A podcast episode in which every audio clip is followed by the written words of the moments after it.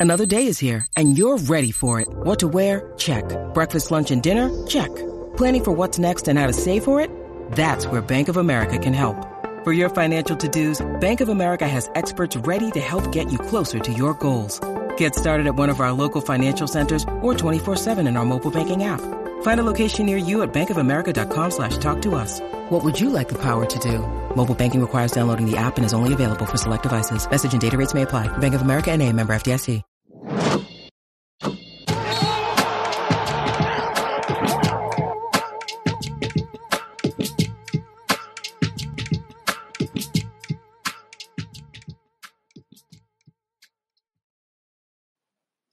What's up, wonderful people? It is the Friday edition of the NBA Exchange. We got a good one today. We're going to be talking about the Brooklyn Nets, who are off to a one and four start. I know some of my Nets friends, fans out there are concerned about what's going on in the borough of Brooklyn. So, you know, we're going to talk Nets. I had to bring on one of my guys who has been on here a couple times. I think it's his third time on the show to talk some Nets. He is the Nets writer for Sports Illustrated and Nets Daily as well. Known from going back to the Nets Daily days. He's not done with Nets Daily. He's a part of the Nets Daily family. I'm glad to have him here. Is Chris Milholen.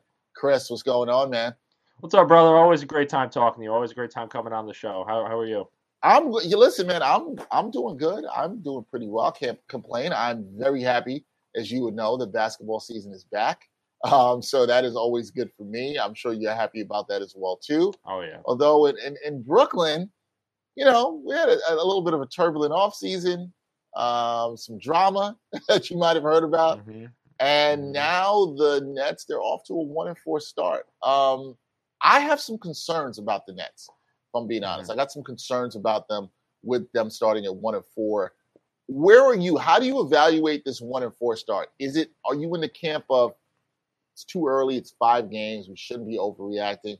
Or do you see some things where you're like, all right, I'm concerned about this? I guess you could call me in the middle of the pack here, right? I, I think yeah. I'm in the middle because the thing is, it's it's early, right? It's an 82 game slate. In Kyrie's case, obviously, he calls it 82 tour dates.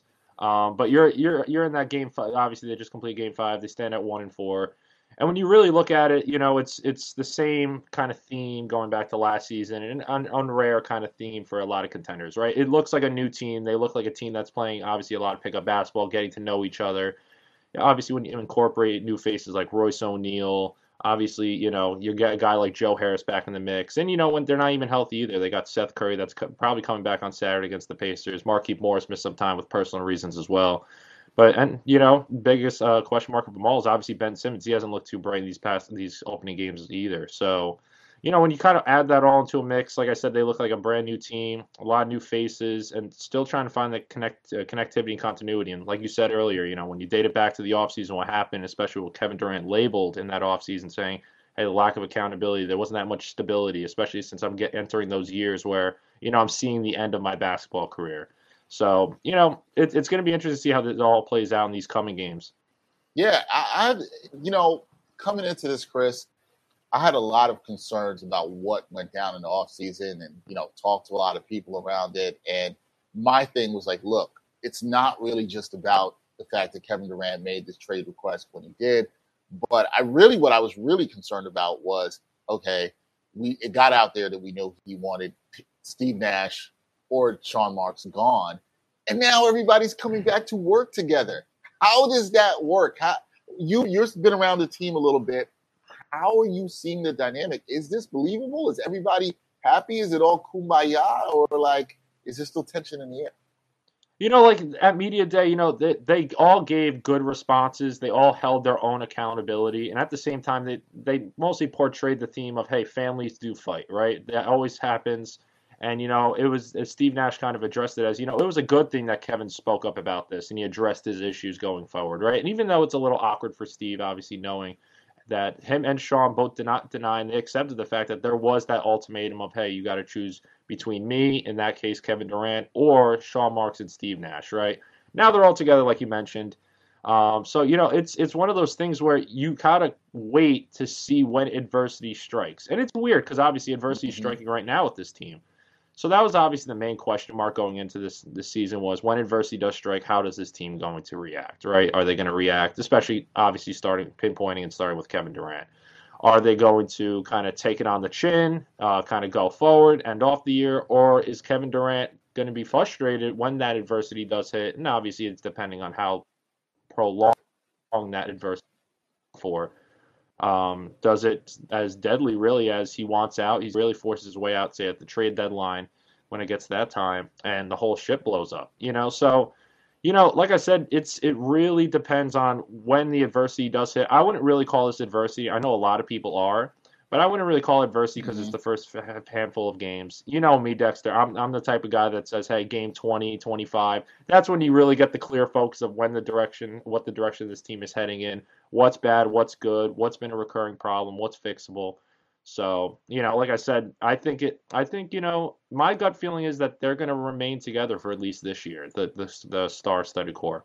All right, it's, it's, yeah, I, I, am not even getting to the point where I want to go into like, should we make changes? I do yep. think that's a little bit, that's a bit much. But some people are already going there. I do think mm-hmm. it's a mm-hmm. bit much. I think when you're looking at, there's a couple things I think we could look at, yep. Chris, when it comes to if you have some concerns after five games. Defense. Now, I'm mm-hmm. not saying that I expected the Nets to be a good defensive team. I didn't, but last in the league in defensive rating right now, they're 30th in the league in defensive rating. How concerned are you about this with the Nets and the fact that their defense hasn't looked good at all, especially when you put Ben Simmons in the starting lineup and um, Royce O'Neale in the starting lineup as well, who was supposed to be, you know, they're plus on ball defenders and it hasn't worked out. How concerned are you about the Nets defense? I'm pretty concerned in that aspect. I think that's the most concern, most concerning aspect of this team that I'm most concerned about, right? Because when you look at it, you brought up they're last in defensive rating. They're also last in defensive rebounding. And when you look at it, that kind of stems back from Sean Marks' decision to not re-sign or even sign a lumbering big man, right? He saw Andre, he didn't chose not to re-sign Andre Drummond. He went to the Bulls. Obviously, Blake Griffin, LaMarcus Aldridge in their uh, respective areas as well. And when you really look at it, like you know, the the, the defense is, is switching too much, in my opinion. We saw what happens when they do switch too much against Dallas yesterday. Luka, like when Ben Simmons was to sign on Luka, Luka tried almost every chance to switch out and get a matchup that wasn't against Simmons, right? And when that happened, the only success the Nets really had in that situation was when they sent the double when Luka was on, along the baseline, right? Because then that makes that gives Luka obviously a tougher ability to make those creative passes for open shooters or cutters. And we've seen that theme obviously against the Bucks as well. But like you said, you know, when you have a guy like Ben Simmons who's very antsy on the defensive end, he's trying to get his footing and you could just tell his timing is completely off. And I credit that more so to obviously his time away from the game more than anything. I don't think that's anything scheme wise. I don't think that's anything play wise. I just think it's just time away from the game, getting his footing back. But like you said, with the guys like Royce O'Neale, for example, a guy that's a veteran wing that has a defensive profile, known for his defensive profile, three and D guy.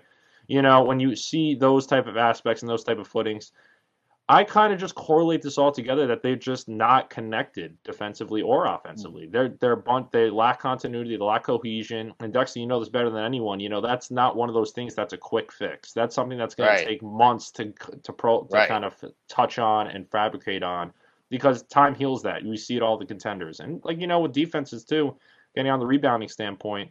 When you look at all the opposing teams that are contenders, such as uh, in the like Milwaukee's, the mm-hmm. Celtics, Philly. What do they have and the Nets don't have? They have a lumbering big man, and that's just going to be an attachment. So that's why I think this team has to make a move to get that. Like you, you probably were going to hint at when you're talking about the moves. Yeah, but, uh, it's concerning. Yeah, yeah, yeah. I mean, I mean, you know, that's that is definitely a move that's going to be a concern, and and obviously rebounding, which you mentioned. I'm glad you brought that up. Obviously, mm-hmm. is the last part of defense, right? You got to secure the ball to rebound. This team has not been a good rebounding team, defensive rebounding team in particular, for the last couple of years. So that is a big concern. And you've seen how uh, players have had big games against them on the boards, whether it was Steven Adams mm-hmm. with Memphis. Uh, we saw Zion Williamson in the first game. Obviously, Giannis uh, grabbed, mm-hmm. I think it was 14 boards the other night uh, yep. against them. So that's been a concern. And listen, here, here we go. Here we go, Chris. We already have fans checking. I see the comments. I've been Shout checking out, them. Shout out to Avery Moses out there watching on Facebook. We appreciate you, uh, sir. Fire Nash. Uh, we'll get to that later. But he did also mention get a legitimate big, mm-hmm. which is something that you talked about. Um, and he, I do want to say something to that, right? Because mm-hmm. it's not like Nick Claxton has played poorly mm-hmm. um, mm-hmm. early on. Offensively, he's been pretty good. Uh, do you like what you've seen out of him, or do you think he's the answer? He just needs help in terms of the rebounding. Like, mm-hmm. what do you think about Claxton at the five? He's definitely taking steps in growth, right? Like when you look at it, like he, like last season. Eh, well, I would t- more touch on this season. He's driving to the basket. He wants to bring out that quote unquote young Claxton, even though he's 23 years old. So he wants to bring back that Georgia style of play, right? Where he was driving to the rim, he was aggressive on the boards. He was kind of just that all around threat. It's obviously aside from shooting, right? So you know it's it's hard for Clax because when you have a lineup with two non-shooters in Ben Simmons and Nick Claxton, ideally on paper, when you look at that lineup, including Royce O'Neale, for example, a guy like Kevin Durant in his wingspan and his size and length, you know, you you figure that's a good defensive profile team on paper. But the thing is, like I said, they just don't have that cohesion and continuity, and teams know where the weakness is, right? They know that okay, if they have a lumbering big, you look at the game against like um, the Pelicans, for example, right? Obviously, a lot of teams have difficulty defending that front court of Valanciunas and Zion, right? But the Nets got completely obliterated. I think they gave up the most second chance points they have, I think, even dating back to last season. And the rebounding margin was just absurd. And we saw that, obviously, this time around, like I mentioned before, with the defensive rebounding stats. That just leaves opportunities for second chance points. And Dexter, you know too, when you look at this team, they have they have on paper all the firepower. We saw Kevin Durant, Kyrie Irving have done this year offensively. They've been spectacular scoring the ball. But when this team goes and comes from like playing downhill, especially from the start of games going on, you can't be dependent on Kevin and Kyrie all the time. Because like we saw in the Mavericks game, Mavericks were setting double teams on Kevin Durant every chance they could. Kyrie Irving was a lot of time playing iso ball on the top of the key, looking for shots, getting to his spots, but he had struggles doing that. So, you know, just to get back on your point, you know, with the lumbering big, for example, and this is one thing I want to touch on. I yeah. get a lot of fans want a, a lumbering big, a legit big, but the other side of it is they don't have the assets to acquire one, right? Because the mm. thing is, they can't trade any of the players they signed in the offseason until December 15th. They don't have any draft capital as well. And that big man that they're that that would ideally fit that legitimate big, it's very broken down how they would want him to play in the fit, right? Miles Turner would be that ideal fit, right? Miles Turner would check off a lot of boxes, but Indiana would obviously want draft capital in that situation, Absolutely. something that they that the Nets don't have. So it's a tough spot for Brooklyn. You know, it's one of those decisions that Sean Marks opted to go against in the offseason. I think he's really biting his lip watching them on the court right now. Yeah, it's going to need that. And this, you you said a bunch of stuff there that actually leads me to the next thing I want to talk mm-hmm. about, which is um, the offense. Now, yeah. I do think, and maybe it was you, and I want to put words in your mouth either. Yeah, but I ahead. think most most people looking at the Nets this year were like, okay, the thing we're not going to have to worry about is mm-hmm. them scoring the ball. Like, this me. is this is not the thing we're going to have to worry about. Right now, they're 17th in mm-hmm. offensive rating in the NBA. This is not where you want the Nets. At a minimum, you thought, hey, they're going to score. They're going to have to outscore people. The defense mm-hmm. might not mm-hmm. be up to par. I don't think anybody thought it'd be as bad as 30, mm-hmm. but also I don't think anybody thought the offense would be bad as 17th. My question to you about the offense is, Chris, and you kind of touched upon this when you have lineups where you got Claxton, we're talking about the starting lineup, you've got Simmons, we'll get to him later, you've got Royce uh, O'Neale. You know, you're dealing with multiple non-shooters on the floor. Obviously, mm-hmm. KD and Kyrie are all world, but you're dealing with non-multiple shooters on the floor. Can this offense really be good as is currently constructed, or is this more about, hey, when Seth Curry gets back, when Joe Harris gets back, that's when we can see things take off. Are you worried, concerned about Brooklyn mm-hmm. 17th in offensive rating right now? I'm, you know, it's middle ground again. Middle ground. You right? love you love the middle ground, Chris. I, I, like the, middle, ground. It's too early, you know. I'm I'm kind of yeah. in that part because the thing is, the Nets are struggling to find that third leading scorer, right? Because in, in in the beginning of the season, everyone thought, you know, Ben Simmons could be that 15, 18 point range points per game range guy everyone thought, okay, Nick Claxton, you know, he's taken steps. Obviously, in the preseason, he excelled well. He, maybe he could step up in that role. But when you really look at it, like I have it written down right here, um, over the past four games, there's been four different guys that have served that in that leading score role in that third slot, right? It's been Patty Mills, David Duke, Nick Claxton, and Royce O'Neale. So there's not a solidified third score, and that's all because Ben Simmons is not. He's been a non-factor on the offensive end because he's re- regaining his footing. Is it more so what I start, uh, what I'm starting to tend to as kind of a maybe a mental block more than kind of schemes and getting his footing? So for guys like maybe Dexter, like you, you'd probably know what a mental block is in sports. So that's when you come off a long layoff, whether it's obviously more directed towards injury, and you have a fear of okay, if I'm aggressive driving to the basket, I may re-aggravate my back, for example. We saw that in Milwaukee. He was, he he went to the basket, and the moment he went against Giannis, he started favoring his back. It looked like he tweaked his back. I think he even, admitted after the game to the reporters that had traveled to Milwaukee. And after that, he was a non-factor aggressively. Yesterday, the the first basket that of the game, ironically, was Simmons. Obviously, he had a nice little turnaround, just right in right on the block.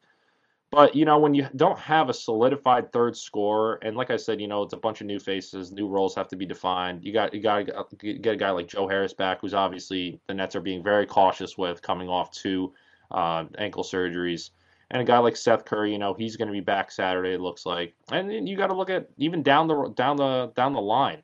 I don't think T.J. Warren's going to be back till December, especially mm. since he's getting reevaluated in November, especially coming off two straight stress fractures. But this was a guy that in his last, or even in the bubble, like many guys know, he's a capable 20 point per game scorer if he's in the right system, if he gets the right touches. But he's also at a position with a lot of depth.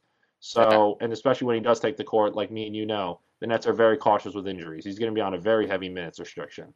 So, without having that third star, like you said with Claxton and Ben, for example, and like you, that's two non-shooting bigs, so it interrupts the spacing, especially the passing lanes for Ben to get those shooters open.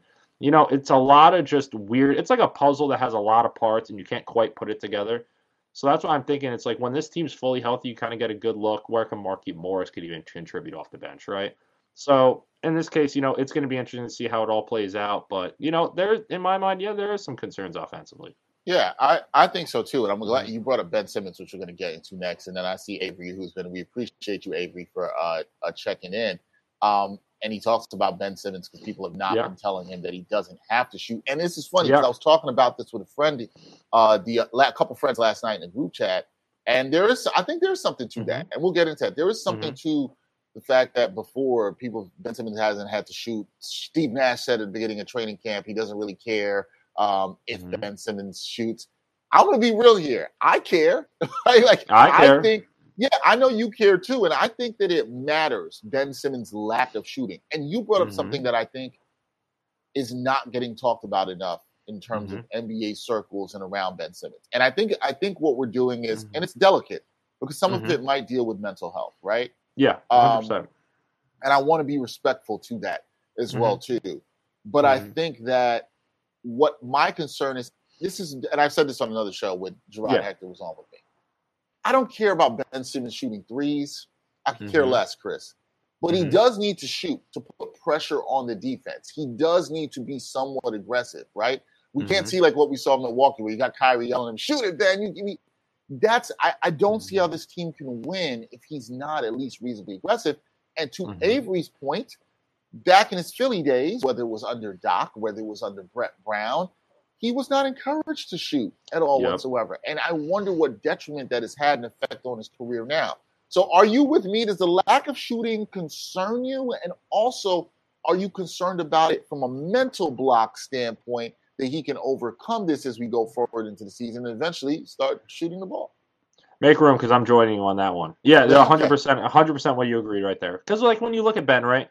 Especially in his LSU days, he was a mid-range shooter, right? He he, he had that mid-range shooting like uh, threat in his bag, right? When he went to the elbows, not obviously not with threes more than anything. He used to pop shots at the nail, you know, just get in the post, high post, do a lot of little moves here and there, and make at least pose himself as a threat that hey, if you're going to give me some space in the mid-range, I'm going to shoot the ball, right?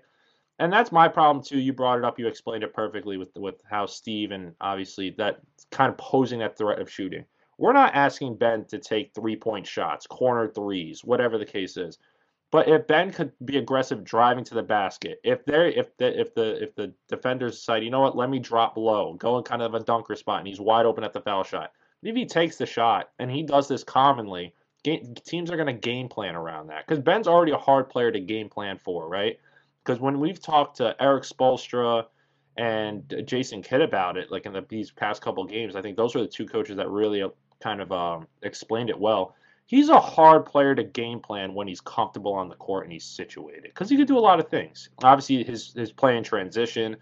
Well, obviously that huge play he had defensively uh, on Luka Doncic to kind of not to kind of uh, force overtime, giving the ball to a trailing Durant for the dunk. But you know, it's one of those things where you they have to have him at least attempt to shoot the ball to pose that threat. Because if you're going to pair him, and I know Steve has talked about yesterday, he's starting to go away from the pairing of nick Claxton and Ben Simmons, which I agree. I think you have to go away from and start game planning else, uh, otherwise, and putting Ben at the five in small ball lineups, and I guess you could even call it ultra small ball lineups because Ben can't shoot. But you know, like you said, that that mental aspect, I definitely 100% agree with you. Because when you look at it, you brought the, you brought up a great point with Bruce Brown. He wasn't really obligated to shoot or pressured to shoot. In his rookie year, obviously he shot a little bit, but when you look at the rosters that he was also around in Philly, that including moss Danny Greens, you know those type of guys, he had shooters everywhere. The Sixers made a great game game plan for him as well. But you know, going back to this, you know, you can't and especially in today's NBA, you can't really have a guy with that skill set and especially that type of role with a team that just won't shoot the ball. Yeah, I, I just don't see how it could work. Like yeah. I just you know, and and it, the problem is, you know, also too what people are going to look at is what you're paying him, um, yep. and his expected role with this team. Listen, I think you and I are both saying this. We know he's a fantastic defensive player, mm-hmm. and I mm-hmm. think the defense, like you said earlier, I think was going to take him some time to get adjusted, new team rotations, et cetera. That and we saw some of that. Had mm-hmm. that big play against Luka last night to come up with the steal. Yeah. I think you tweeted biggest play of his of his Nets career yeah. thus far, and mm-hmm. I agree with that um, on the defensive end. But he's got to shoot. I think if he doesn't mm-hmm. start shooting, it's going to hurt the team. And like you said, even if it's around the basket, teams mm-hmm. right now are game planning the other way. And yeah. you know, in the fact that they're sagging off of him. And if you if and when the Nets get to the playoffs, it's only going to be worse if he doesn't shoot. They will mm-hmm. totally ignore him, as mm-hmm. teams should if he's not going to shoot, and it's going to be a problem. And I, I do I do wonder about that. But in the same breath of us saying all that, Chris, you know, I I hope that whether it's through sports psychology, whatever's needed. I don't want to speak about mm-hmm. Ben Simmons' mental health that I don't know, but whatever mm-hmm. he help he can get, I'm sure the Nets are working on this to get him to overcome that is going to be necessary because I think if he doesn't, it's going to limit how good this team uh, can be. 100%. The other thing, I, the other thing I've been noticing, Chris, Kevin Durant. Yeah. Um, he's playing a lot of minutes. A lot of minutes. He's averaging over 37 minutes a game. I do not think that's ideal for what you'd want with KD at this point of his career um, and what they're trying to do in, in Brooklyn. Uh, how concerned are you about that? And do you think there's any way Steve Nash can scale back on the minutes at all, or, or do they have to play it? You know, it's it's such a tricky balance, right? Because with Kevin, he's that type of guy. Like even during training camp, um, he was asked, and even Steve was asked. We got the both sides of the equation. You know, Kevin. Kevin's gonna be like, "Hey, I want to play 48 minutes a game. I don't know how long left I have left to play basketball." Steve Nash is saying, "Hey, obviously it's a tricky balance. We want to get him rest. We want to balance his minutes." But you know, it all dictates on whether the Nets do great, right? Because at the end of the day, the, the Nets can get out and hold 10 point leads, 12 point leads, whatever the case is. Those little five to eight minute breaks that Kevin Durant could rest on the bench, maybe to even like in the midway of each quarter, the second quarter, which has been a popular spot for Kevin to sit on the bench. Those add up. Those are valuable because when you look at games like tonight, uh, last night on a second game of back to back that went to overtime, the Nets had really no choice but to play Kevin in the overtime, right? So when you really look at it, especially I don't want to call Kevin an injury prone guy, but throughout these past couple of years, dating back obviously the Achilles being the worst. Last year, obviously there was the freak knee injury, and the year before that, I think there was something else in there as well. So there's other things that add up, but more the the biggest thing, more more importantly, is that you want this guy refreshed for the playoffs. And when you get guys that are obviously at 34 years old that are playing, averaging 37 minutes, up to even 40, bordering 40 minutes, he's not going to be refreshed for the playoffs. And how this team's looking too, they're obviously not looking like right now they're going to be a top three seed in the East. You know, obviously a lot of people look at the tanking disparities that are going to come in the second half of the season from the sixth seed down, right? But regardless, if they have to do the same route like they did last year, where they have to really fight for their playoff spot, and at that point, you're with the, you're back against the wall, Kevin's going to have to play those 40 minutes. Yeah. So you know they don't want to go through that of a whole playing round, then go go to a first round series against one of the top Eastern Conference threat teams.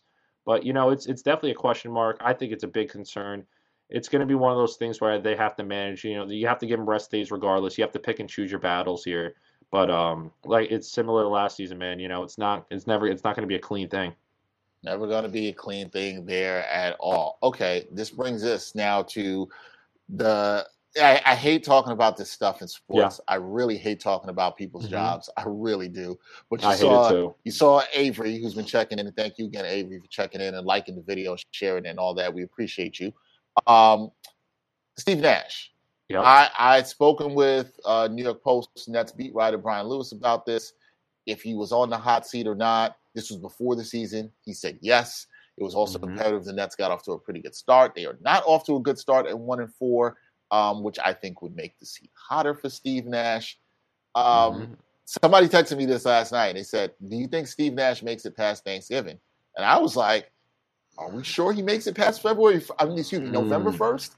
I don't mm-hmm. know.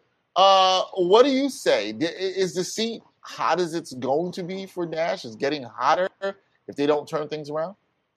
You know, it's it's tough because I think. Well, first off, I don't think even if Steve were to go, I think it's a parting ways situation because obviously we know the relationships within, within inside the organization. But the, I think the thing most importantly is with Steve, I do think he's on the hot seat. I think his seat is getting hotter and hotter, right? I, that's what my belief is. And Dexter, obviously, you, you're part of the Nets Daily crew covering this Nets team as well. Obviously, back then, you had a kind of a more fun team to cover. You know, it was it was the the golden the goal. I call it the golden days of the Nets, leading up to obviously it was a little it was a little less stressful, Chris. A it was a little less, less stressful. stressful. Yeah. But you know better than anyone. When you yeah. cover a team, you expect the unexpected, right? And I'm yep. expecting the unexpected. You know, I think I know we're going to get into this with the scheduling, the later half of the schedule, so I don't want to break it down too much. But considering how much more ease this next schedule is, especially till the West Coast swing in the third week of November. I don't I don't think if Steve could capitalize this, I think there'll be I think there's there probably going to be a good discussion whether obviously he's in the, he's the coach for this team. And when you look down the bench, obviously Jacque Vaughn would likely be the replacement coach because obviously he's the lead assistant. Even though hey, I know you guys got the Nets have Igor, obviously a very well respected basketball mind, someone that's been around basketball for 20, I think close to even 30 or 40 years. You know, overseas, obviously has coach head coaching experience with the Dallas and um, and uh, Phoenix. But you know, it's it's so hard. I'm like you. It's so tough to obviously call for guys' jobs or talk about guys' jobs. It's it's the toughest part of the job. But you know, at the end of the day, you know, that he's coaching a championship expectation team, and I don't. I think if he can't really get off to a very good start with the kind of the ease that this schedule is kind of going at in these next couple weeks, I think it's very it's it's going to be a realistic conversation. Yeah, there's a fit. I think it is going to be a realistic conversation, especially when that brings us to the next thing, which is the schedule does get easier. Mm-hmm. Um, there's a bunch of non-playoff teams from last year that the Nets have coming up uh, to play. You would think they should be able to fatten up on this, but I want to pump the brakes on that because yep. that still means they got to fix some of the other issues before they can do that. Mm-hmm. Is the offense going to look better? Is the defense going to look better? And then I still think even if let's say they play well against these teams, Chris, people are still going to say, oh, well, they did it against those teams. And I'm always somebody mm-hmm. who's like, you got to take care of business against who you got to take care of business of. Mm-hmm. But it does matter how you look against the upper echelon, better defensive teams in the league. Um, do you think they take advantage of this upcoming easier schedule here? I think they do. I think they do. But at the other on the other side of the spectrum is that um, you also got to look at hey, the Nets have a history of underestimating their opponents, especially when they're considered lottery teams. You look at the Pacers, for example they're expected to be a lottery based team, right? Obviously, considering what they're going to do, I expect them to trade Miles Turner and Buddy Hield by the deadline, if not sooner. But when you look at those type of teams, you know, there's a history of underestimating them. And the Nets, you know, they dropped a handful of games last year against those type of that type of level of competition, right? So it's important for them to come out, jump out to an, a big star early on, gain a lead, and obviously, you know, you look at kind of the smaller kind of bright lights and gems that you could get out of it, right? Like I mentioned before, maybe you could give Kevin some rest there, right? You get you could get some extra looks at some other guys. Obviously, Steve's known for his uh, experimentation in these opening games, which he has done obviously through lineups with going ultra small uh, before. Obviously, giving uh, David Duke Jr. look last night. Yuta Watanabe also had a good performance last night, back-to-back triples that served its value. Edmund Sumner's been obviously had his had his moments as well. But you know, it's it's so it's vital for this team to really take advantage of the schedule coming up, right? Because you have the you have the Pacers twice, you have the Bulls, Wizards, Hornets, you have the Mavericks again, and then you got the Knicks, right? Then that's before the West Coast swing, where it's obviously Clippers, Lakers, uh, Trailblazers, and Kings, right? So that's a that's obviously a very that's a kind of a tough schedule that could flop you either way, right? So it's important for them to really take advantage of this opportunity, like we just talked about too. I think it's important for um, the Nets too because it gives them a confident boost, especially if they drop low. And that's obviously, I think that would be the point that adversity hits. And like I said, you know, it's already whirlwinds around this team. You don't want that to turn into a tornado. No, no, no, no, no, no. You do not want that to happen at all. Um, last thing before I let you go and get mm-hmm. you out of here. Um, we talked about all these issues. We talked about the defense, the offense, um, some of the lack of shooting that might be on the team with non-shooters and all of that, the coaching. Are these issues fixable? Right? You mm-hmm. talked about a small roster move and getting a mm-hmm. lumbering big. You can do some better rebounding. Is it just that? Are these issues fixable, or should we start looking at the Nets another way and saying maybe this isn't a championship team? I've always thought going into the season, I don't. I felt like I was like, you know what? I'll pick the Nets. I'll, I'll have them go against the Clippers in the NBA Finals. Give me Clippers in seven because you know, like with this Nets team, it's so unpredictable. But even though it's such an early sample size, it's five games there's a likely I'm more on the boat of hey, it's going to be more likely that they turn things around and obviously go in the complete opposite direction where everything blows up to an extent though.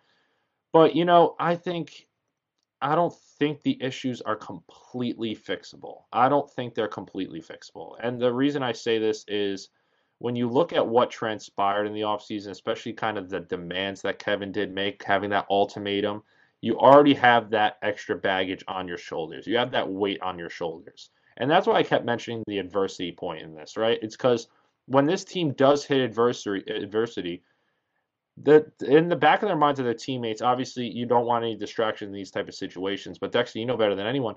When that type of stuff is in the back of your head, like Kevin was not pleased after the game, the post game. He said, "Hey, we have to take a look at everything."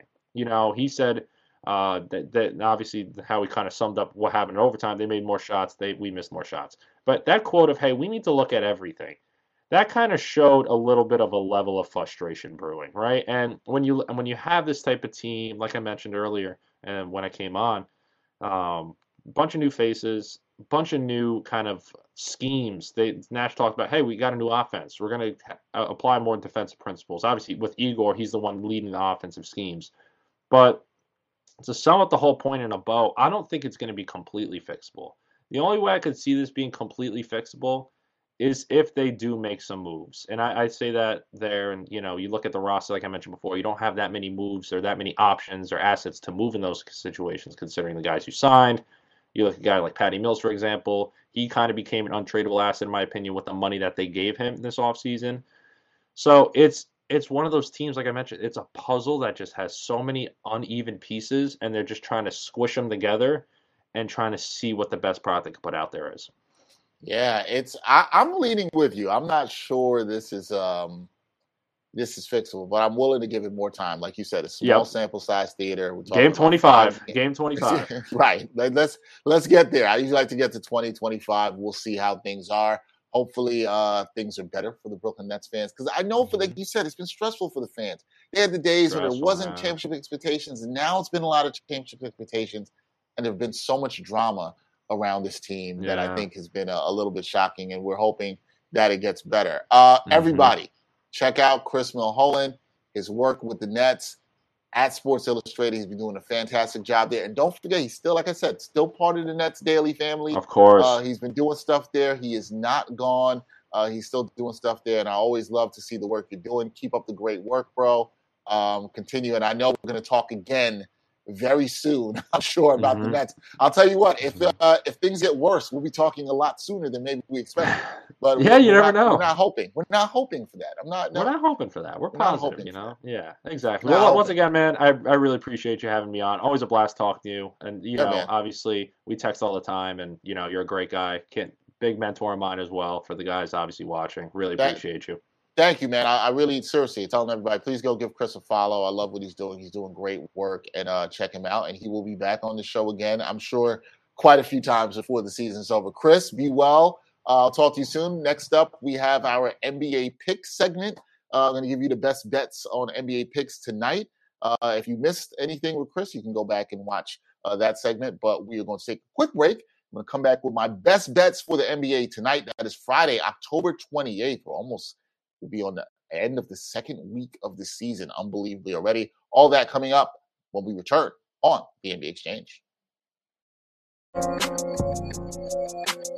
Are you looking for a better way to play player props or daily fantasy sports? Well, look no further than Prize Picks. Prize Picks is the leading over under daily fantasy game. Why? Because it's so easy to use and win. You can make your picks in under 30 seconds and win up to 10 times your money in one day. Right now, we have a special offer for our viewers and listeners of the NBA Exchange. All you got to do is sign up now and use the promo code NBAEX. Prize Picks will match your first deposit up to $100. Yep, that's right. They'll match your first deposit up to $100. So join the over 150,000 others who found a better way to play and download the Prize Picks app today.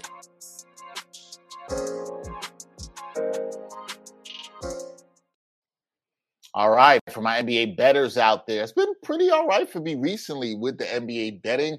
Um, hit on some really good props uh, lately. You know, you have your ups and downs, but we try to give you the best information uh, that you can to make some of these best bets. And an interesting slate of games tonight. There wasn't a lot um, that really grabbed my attention, and I really looked at some of these games tonight.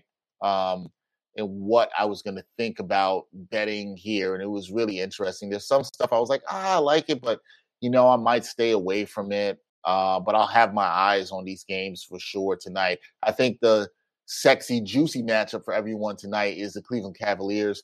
They will be in Beantown to take on the Boston Celtics. That's a game I did not choose to take to uh, bet on. Um, but one of the things I'll tell people if we want to talk about that game really looking at Jared Jarrett Allen. He's averaging a double double. He's been a beast on the boards. Um, you know, the Celtics are a good rebounding team even without Robert Williams. So I say watch that, but that's a player prop some people might want to be interested in. So I wanted to give that one there. But all right, here are the games I'm rocking with tonight. Okay. First up, we got the Charlotte Hornets against the Orlando Magic. Both teams coming off losses. The Magic, they're 0 5 on the season. They've not got a win. But but, but, but, but, but, Paolo Banchero, he's been looking really good. More on that later. The Hornets, they're two point favorites in this one. Magic, if you like the money line for them, plus 106. The over under for this is 220. Now, the Hornets, they're coming off of a loss on Wednesday night at Madison Square Garden. They played the New York Knicks. Uh, I don't know if I'll call that game thrilling, uh, but both teams blowing some leads, and it was very uh, entertaining down the stretch. The Knicks coming out with the victory at the Garden in overtime. Um, the Hornets, interesting team. They've dealt with some injuries. LaMelo Ball, Terry Rozier being out. Dennis Smith Jr. has been playing and starting point guard, and he's actually been playing pretty well. Um, and this is a team, you know, who's going to pride themselves on defense, getting stops with head coach Steve Clifford. Uh, the Magic, they've been struggling. I said 0 5, but Powell, Paolo Banchero, he's been looking amazing. Uh, probably the front runner for rookie of the year, although Ben Mathurin in Indiana might have something to say about that. He's been balling pretty good too right now. Look, anything right now with Banchero in terms of getting buckets, look at that as a player prop. I think that's a really fantastic thing to look at in terms of Banchero right now. But in terms of this game, if I'm betting this game, I like the Hornets. I think they bounce back here. The Magic, they've been playing teams tough. And this is a you look at the line. Vegas thinks that this will be a close game. They're not buying the Hornets with the injuries, and the Magic have been playing people tough. But I like the Hornets to bounce back here. It's two points. I don't necessarily love uh, taking bets when it's under four points in terms of the spread. I like the Hornets here, but just take the Hornets money line um, because you don't want if it gets close or it's a one point game or something. Don't even play around with that. Just take the money line. You're gonna have to probably throw down a bit of more money to win what you want, but take the money line. I like the Hornets here. Um, I like any props with Banchero over 23, 24 points. He's been averaging right around there. I think it's 24 and a half. He's could be a little bit better from the field. His three point shooting has been shaky, but he's shooting about 45% from the field. So looking at any props of Banchero. Um, if you're still looking for the Magic to get their first win, I know that plus 106 might be enticing to you, but I do not think they get their first win here uh, at all tonight. So that's it. The over under, that's a stay away from me. I can see this being a high scoring game. Um, I might want to stay away from that. I don't really have a good feel for that. But give me the Hornets money line here uh, to win. I like the Hornets straight up to win. My second game of the night, Chicago Bulls. They're four and a half point favorites. They are down in San Antonio to take on the Spurs. Plus 160 for the Spurs are over under for this.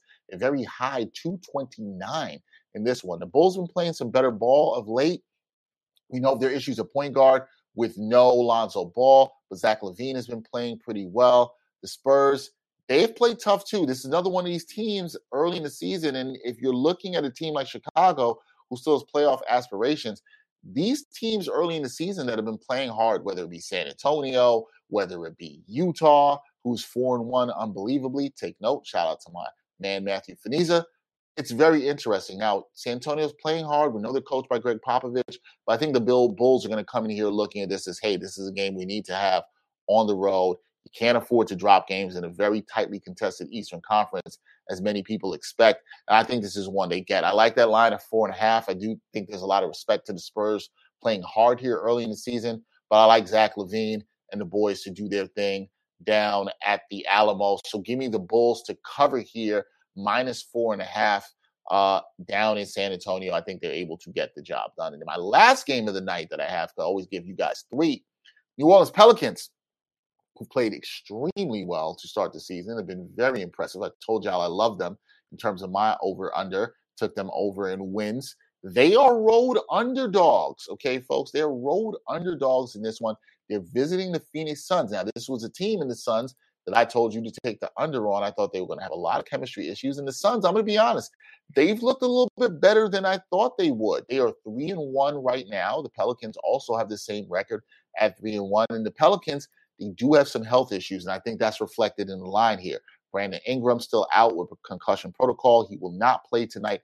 Zion Williamson is expected to play, very likely to play, but keep your eye on this. If you're going to make a bet on this early, keep an eye on that. That line can move right now. Suns seven and a half point favorites. That is a lot, but here's the thing I like. The Pelicans, even with the injuries they've had, they've been playing well. They've been playing tough. I keep saying I think continuity matters. I've spoken about this with the Knicks. I think this also matters in terms of the Pelicans as well, too. They're playing very tough. I think this is also a team that's going to be up to play the Suns to show, yo, we're kind of here in the Western Conference. So that minus seven and a half for the Suns, nah, give me the Pelicans and the points. I'm taking the Pelicans plus seven and a half and the points here. I'm not saying the Pelicans will win, but I think they make this a tight game. I think it's very competitive. I think they'll be in it late in the fourth quarter. And I can see them losing by a few points. So I like the Pelicans here um, and the points. I think they could even get a win because they'll be very motivated uh, here here in this one. Now the Suns, they've looked good. They've been better. Chris Paul struggled shooting the ball earlier in the season. He looked better the last couple games, including the other night against the Golden State Warriors, in which he shot the ball a lot better. But I think this is a team that can do a lot of damage inside. And I say, watch out for Zion Williamson props in this. The Suns don't have a lot of depth at the four.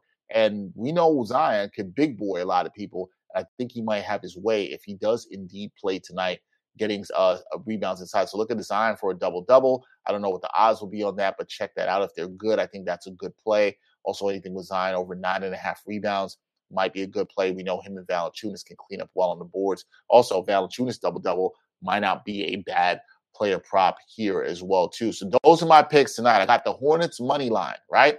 Got the Bulls covering that four and a half on the road down in San Antonio, and I got the Pelicans and the points as they travel to the Valley to play the Suns. Those are my picks for Friday night. Should be a good one. It's a wrap on the second week of the NBA season already.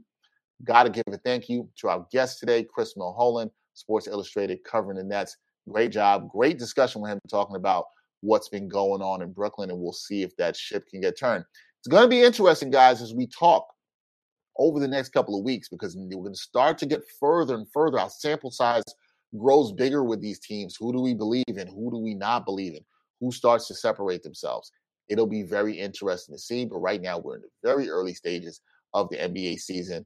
And uh, I'm excited basketball is back. There's a lot of great stuff to talk about. We'll have more stuff to talk about next week. Just to let people know on a programming note, I'm starting to think about making some changes. We have varied the times of doing the show. On Monday, we may go to an evening format um, doing this live in the evening so we get stuff a little bit closer to the lines with the betting that we talk about um, as well. So we started to see some things where the numbers are a little bit better as we're closer to the games. So we might make that change from some of the earlier times we've done interviews, but a lot of it will depend on what our guests can do and how we can get that done. So once again, thanks to our guest Chris Milholen. Fantastic job he did covering the Nets. We will be back next week on Monday with a new episode. If you missed any of that, you can catch it uh, go back, watch on YouTube, Facebook, The audio is up on all streaming platforms for us. We actually appreciate that. Please hit the subscribe button. Please hit the like button on YouTube and Facebook, however you watch or consume the show. We appreciate you very much. Uh, and we look forward to talking to you next week about some more NBA basketball on the NBA Exchange. So, for this edition of the NBA Exchange, I'm Dexter Henry. Thank you to everybody. Until next time, people, peace.